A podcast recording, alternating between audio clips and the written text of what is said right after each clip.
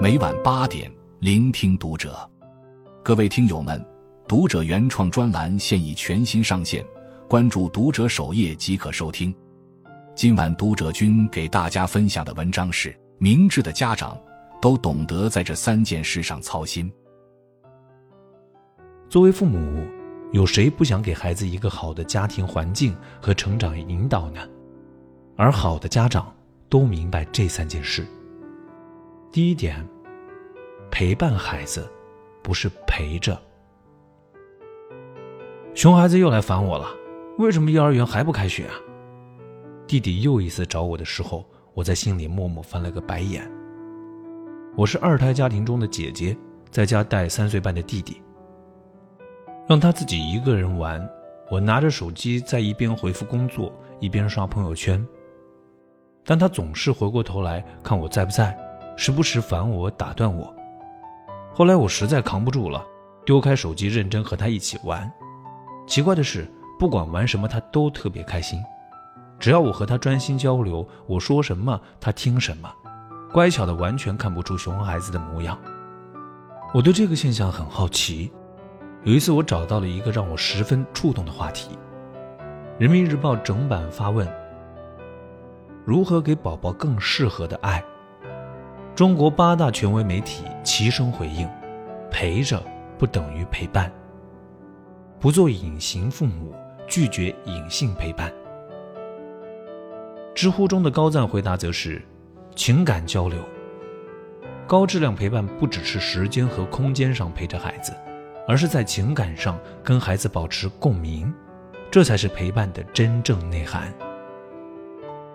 有人会说：“你这是站着说话不腰疼，平时上班工作，下班照顾孩子就累得够呛，还哪有时间给孩子所谓高质量陪伴？”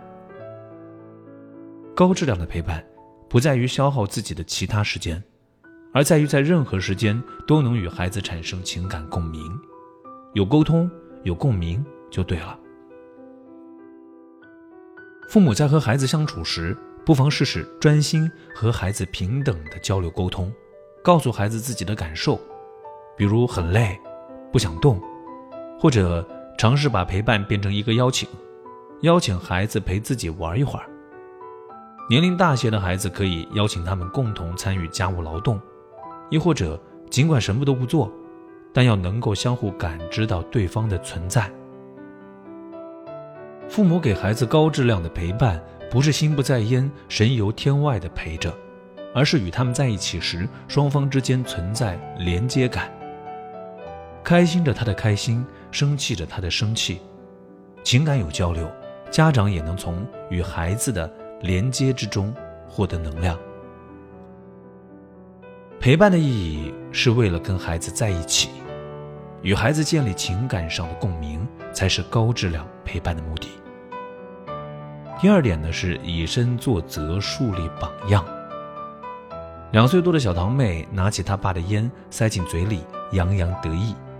这个举动吓了我一跳。后来我发现，他看见他爸爸整天嘴里叼着根烟，会不自觉地模仿。小孩子尚不能理解香烟有什么危害，仅仅只是觉得爸爸这样做很有趣。他爸爸自从察觉到这一点后，再也不敢在他面前吸烟了。小孩子的两个特点，一是好动，二是模仿能力强。都说父母是孩子的第一任老师，但更深入的说，父母是孩子最佳的模仿对象。想让他们学会什么，自己先做表率，身体力行，以身作则，这样的方式才更容易让孩子接受。你若想让他读书，自己就要先读书。尤其是在他面前读书，让他看书，自己却在玩游戏，这样孩子多委屈啊！陶行知说：“要孩子做的事，父母公亲共做；要孩子学的知识，父母公亲共学；要孩子守的规则，父母公亲共守。”清华才女吴亦姝的实力不是偶然。是她爸爸每天下午四点半就关手机屏蔽外界干扰，全家一起静心读书的氛围下熏陶培养出来的必然。某学者发出感叹：当代家庭教育之悲哀，在于长辈惯于言语说教，少有身体力行的示范。树立自身榜样，正向影响孩子，比一千句、一万句的说教更管用。第三点是持之以恒，见证成长。培养孩子坚持做一件事会怎样？知乎一位宝爸的回答获得高赞：持之以恒。见证奇迹。他的儿子在五岁时学画画，老师们都不看好，纷纷劝他趁早放弃。但是他看见孩子画得很开心，于是陪着孩子坚持下来。三年内，孩子已经多件作品获省市级比赛一二等奖了。为什么朗朗能成为世界级的钢琴名家？家长的坚持督促必不可少。若是少时体现出来的音乐天赋没有坚持下来，可不就会像钟勇一般泯然众人矣。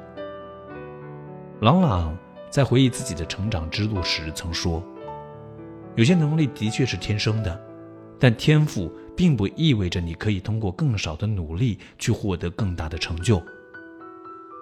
从孩童时期起，至少坚持培养孩子一到两个兴趣爱好。”就算成为不了大师名家，至少长大后能单纯的因喜欢做某件事情而获得快乐的源泉。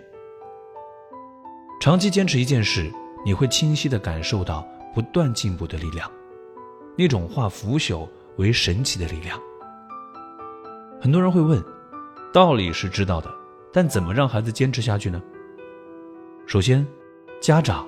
要学会鼓励自己的孩子多去探索自己感兴趣的领域，不要把孩子对事物的最原始的兴趣扼杀在摇篮里。其次，当孩子选择了某种兴趣爱好，要坚定地告诉他必须坚持下去，不能半途而废。最后，科学制定计划，多给孩子表扬疏导。每个孩子都是父母的小天使，深入参与到。孩子的成长过程中，对父母来说也是一场特别的修行。要想让孩子感到开心快乐，家长先要学会陪伴，学会和孩子在一起，不做隐形人，既连接了孩子，又连接了自己。要想让孩子学会做事，家长则要先以身作则，给孩子树立榜样，孩子将以你为荣。你亦会以孩子为傲。